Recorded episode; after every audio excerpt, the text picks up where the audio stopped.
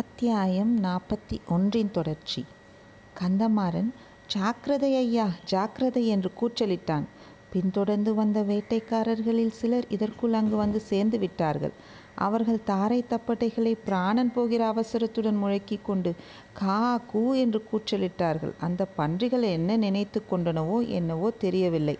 ஒருவேளை அவற்றின் குட்டிகளை நினைத்து கொண்டிருக்கலாம். குட்டிகளுக்கு ஆபத்து வராமல் தடுக்க வேண்டும் என்ற உணர்ச்சியினால் தூண்டப்பட்டிருக்கலாம் அல்லது தாரை தப்பட்டைகளின் சப்தத்தை கேட்டு மிரண்டிருக்கலாம். பன்றிகள் இரண்டும் வெவ்வேறு திசையை நோக்கி பீய்த்து கொண்டு ஓடத் தொடங்கின. கந்தன்மாறன் அதை பார்த்துவிட்டு கோமகனே அவை போய் தொலையட்டும். ஐந்தாறு வேட்டை நாய்கள் இல்லாமல் ஒரு காட்டு பன்றியை துரத்தி கொள்ள முடியாது என்றான். கரிகாலன் அதை காதில் வாங்கி கொள்ளாமல் வில்லை வில்லை வளைத்து அம்பை விட்டான். அது ஒரு பன்றியின் முதுகில் போய் தைத்ததை பார்த்துவிட்டு இளவரசன் ஆஹா என்று உற்சாக கோஷம் செய்தான். அடுத்த கண் கணத்தில் அந்த பன்றி உடம்பை ஒரு உலுக்கு உலுக்கியது. அம்பு தெரித்து கீழே விழுந்தது. பன்றி மேலே ஓடியது. கந்தன்மாறன் அப்போது சிரித்த சிரிப்பில் ஏளனத்தின் தொனி தெரிந்தது. கரிகாலன் அவனை பார்த்து கந்தன்மாரா எங்கே ஒரு பந்தயம். நானும் வந்தியத்தேவனும் அந்த பன்றியை தொடர்ந்து போய் அதை கொன்று எடுத்து கொண்டு வருகிறோம். நீயும் பார்த்திபேந்திரனும் இன்னொரு பன்றியை துரத்தி போய் கொன்றெடுத்து வாருங்கள். இந்த பன்றிகள் இரண்டையும் கொல்லாமல் அரண்மனைக்கு திரும்பக்கூடாது என்று சொல்லிக்கொண்டே குதிரையை தட்டிவிட்டான். வந்தியத்தேவனும் அவனுடன் சென்றான். அவர்கள் தொடர்ந்து சென்ற காட்டுப்பன்றி எந்த திசையில் எந்த வழியாக போய்க் கொண்டிருக்கிறது என்பது கொஞ்ச நேரம் வரையில் தெரிந்து கொண்டிருந்தது. ஏனெனில் பன்றி சென்ற வழியில் இருந்த செடி கொடிகளும் புதர்களும் அந்த பாடுபட்டிருந்தன. பின்னர் ஒரு சிறிய கால்வாய் குறுக்கிட்டது. அது காட்டில் பெய்யும் மழை தண்ணீரை ஏரியில் கொண்டு வந்து சேர்க்கும் கால்வாய். அவ்விடத்துக்கு வந்த பிறகு பன்றி எந்த பக்கம் போயிற்று என்று கண்டுபிடிக்க முடியவில்லை. கால்வாயை கடந்து அப்பால் உள்ள காட்டுக்கு சென்றதா? கால்வாய் ஓரமாக இந்த பக்கமாகவோ அந்த பக்கமாகவோ சென்றதா என்பதை அறிய முடியவில்லை. அச்சமயம் கால்வாயின் வழியாக தெரிந்த ஏரியின் விசாலமான நீர்ப்பரப்பில் தெரிந்த ஒரு காட்சி அவர்களுடைய கவனத்தை கவர்ந்தது. படகு ஒன்று வந்து கொண்டிருந்தது. அதிலிருந்தவர்கள் பெண்மணிகள் என்று அறியக்கூடியதாய் இருந்தது. ஆனால் அவர்கள் யார் என்று தெரிந்து கொள்ள முடியவில்லை.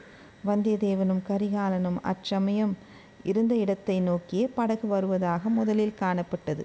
பிறகு திசை சற்று திரும்பி ஏரிக்கரையோரமாக இருந்த இன்னொரு தீவை நோக்கி சென்று படகு மறைந்து விட்டது.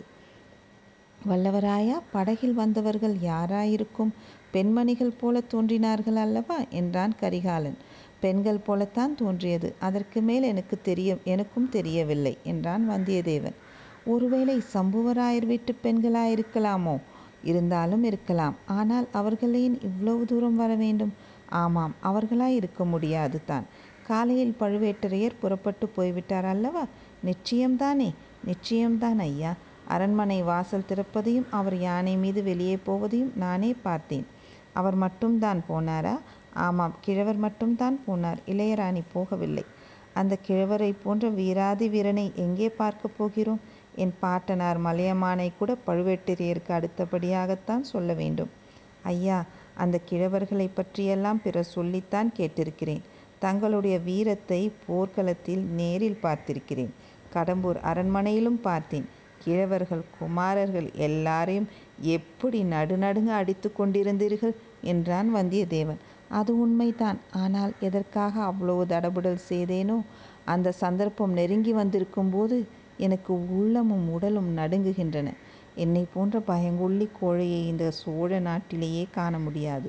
இளவரசே இன்று காட்டில் வேட்டையாடி வேட்டையாடிய போது அப்படி தாங்கள் பயந்து நடுங்கியதாக தெரியவில்லையே. வனவிலங்குகள் பட்சிகள் பின்னோடு வந்தவர்கள் எல்லோரையும் அல்லவா நடுநடுங்கச் செய்தீர்கள்? இவையெல்லாம் ஒரு தைரியத்தில் சேர்ந்ததா? கேவலம் ஒரு வேட்டை நாய் வேங்கை புலி மீது பாய்ந்து கொள்கிறது. காட்டுப்பன்றி மத யானையோடு சண்டைக்கு போகிறது. வேட்டையாடும் தைரியம் ஒரு தைரியமா? வல்லவராயா கேள். நான் செய்த சூழ்ச்சி பழித்து விட்டது பழுவேட்டரையர் நந்தினியை தனியாக விட்டுவிட்டு சென்று விட்டார். ஆயினும் அவளை தனிமையில் பார்த்து பேசுவதை பற்றி எண்ணினால் எனக்கு பீதி உண்டாகிறது என்றான் ஆதித்த கரிகாலன். ஐயா அதற்கு காரணம் உண்டு. இத்தனை காலமும் பழுவூர் இளையராணியை பற்றி ஒரு விதமாக எண்ணியிருந்தீர்கள். இப்போது அவர் தங்கள் சகோதரி என்பதை அறிந்திருக்கிறீர்கள். அவரோ தங்கள் குலத்தையே அழைத்துவிட விரும்பும் பாண்டிய நாட்டு சதிகாரர்களோடு சேர்ந்து கொண்டிருக்கிறார்.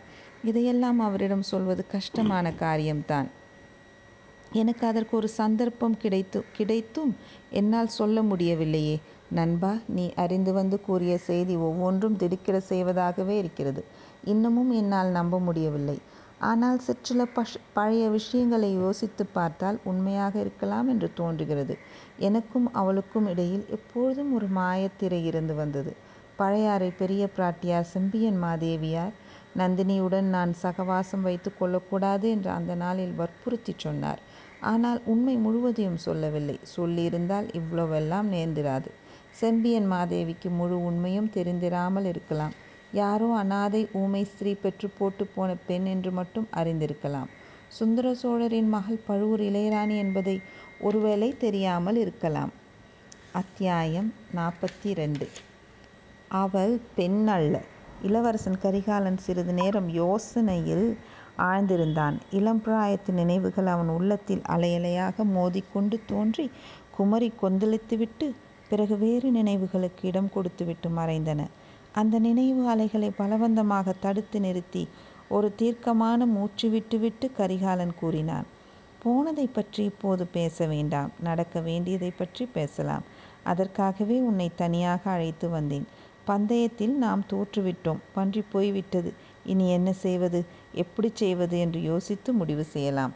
வல்லவராயா நந்தினியிடம் அவளுக்கும் எனக்கும் உள்ள உறவை எப்படி சொல்வதென்று நினைத்தாலே எனக்கு பீதி உண்டாகிறது. அவள் முகத்தை நன்றாக நிமிர்ந்து பார்க்க கூட என்னால் முடியவில்லை. தப்பி தவறி பார்க்கும் போதெல்லாம் வீரபாண்டியனுடைய உயிருக்காக அவள் மன்றாடிய போது எப்படி முகத்தை வைத்து கொண்டாலோ அப்படியே வைத்து கொள்கிறாள். அவளுடைய பார்வை நெஞ்சை வாள் கொண்டு அறுப்பது போல் இருக்கிறது. என் சகோதரி வீரபாண்டியன் மீது காதல் கொண்டு அவன் உயிருக்காக என்னிடம் மன்றாடினாள் என்பதை நினைத்தாலே என் நெஞ்சு உடைந்துவிடும் போலிருக்கிறது வல்லவராயா உன் கருத்து என்ன? இன்னமும் அவளுக்கு உண்மை தெரியாது என்றா நினைக்கிறாய்? அவள் சுந்தர சோழரின் மகள் என்றும் எங்களுக்கெல்லாம் சகோதரி என்றும் அறிய மாட்டாள் என்றா கருதுகிறாய்? கோமகனே இவையெல்லாம் தெரிந்திருந்தால் இன்னமும் பாண்டிய நாட்டு சதிகாரர்களுடன் சேர்ந்திருப்பாரா? சோழ குலத்துக்கு விரோதமாக ஒரு சிறு பிள்ளையை சிம்மாசனத்தில் அமர்த்தி பாண்டிய நாட்டு மன்னனாகவும் சோழ சாம்ராஜ்ய சக்கரவர்த்தியாகவும் மணிமகுடம் சூட்டியிருப்பாரா? அந்த மணிமகுடத்தை தாங்கி நிற்பதாக கையில் ஏந்தி கத்தி ஏந்தி சபதம் செய்திருப்பாரா? இவையெல்லாம் திருப்புறம்பியம் பள்ளிப்படை அருகில் நள்ளிரவில் நடந்ததை நானே பார்த்தேன். இவ்வளவையும் பார்த்த உன்னை நந்தினி உயிரோடு விட்டுவிட்டதை நினைத்தால் வியப்பாயிருக்கிறது ஐயா எனக்கு அதில் வியப்பில்லை. பெண் உள்ளத்தில் இயற்கையாக குடிக்கொண்டுள்ள இரக்கம் காரணமாயிருக்கலாம் அல்லவா? வல்லவராயா நீ உலகம் அறியாதவன் பெண் உள்ளத்தில் குடிக்கொண்டுள்ள வஞ்சகமும் வஞ்சனையும் எத்தகையவை என்பது உனக்கு தெரியாது. என்ன நோக்கத்துடன் உன்னை அவள் உயிரோடு விட்டாள் என்பதை நான் அறியேன். ஆனால் என்னை எதற்காக ஓலை அனுப்பி வரவழைத்தாள் என்பது என் அந்தரங் அந்தரங்கத்துக்கு தெரிந்திருக்கிறது. இளவரசி அது என்ன காரணமாயிருக்கும்? என்னை கொன்று வீரபாண்டியனுக்கு பழிக்கு பழி வாங்குவதற்காகத்தான் வ வரவழைத்திருக்கிறாள்.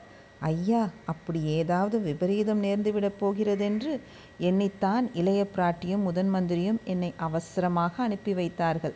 ஆனால் அவர்கள் கடம்பூருக்கு போக வேண்டாம் என்று சொன்னதை தாங்கள் கேட்கவில்லை.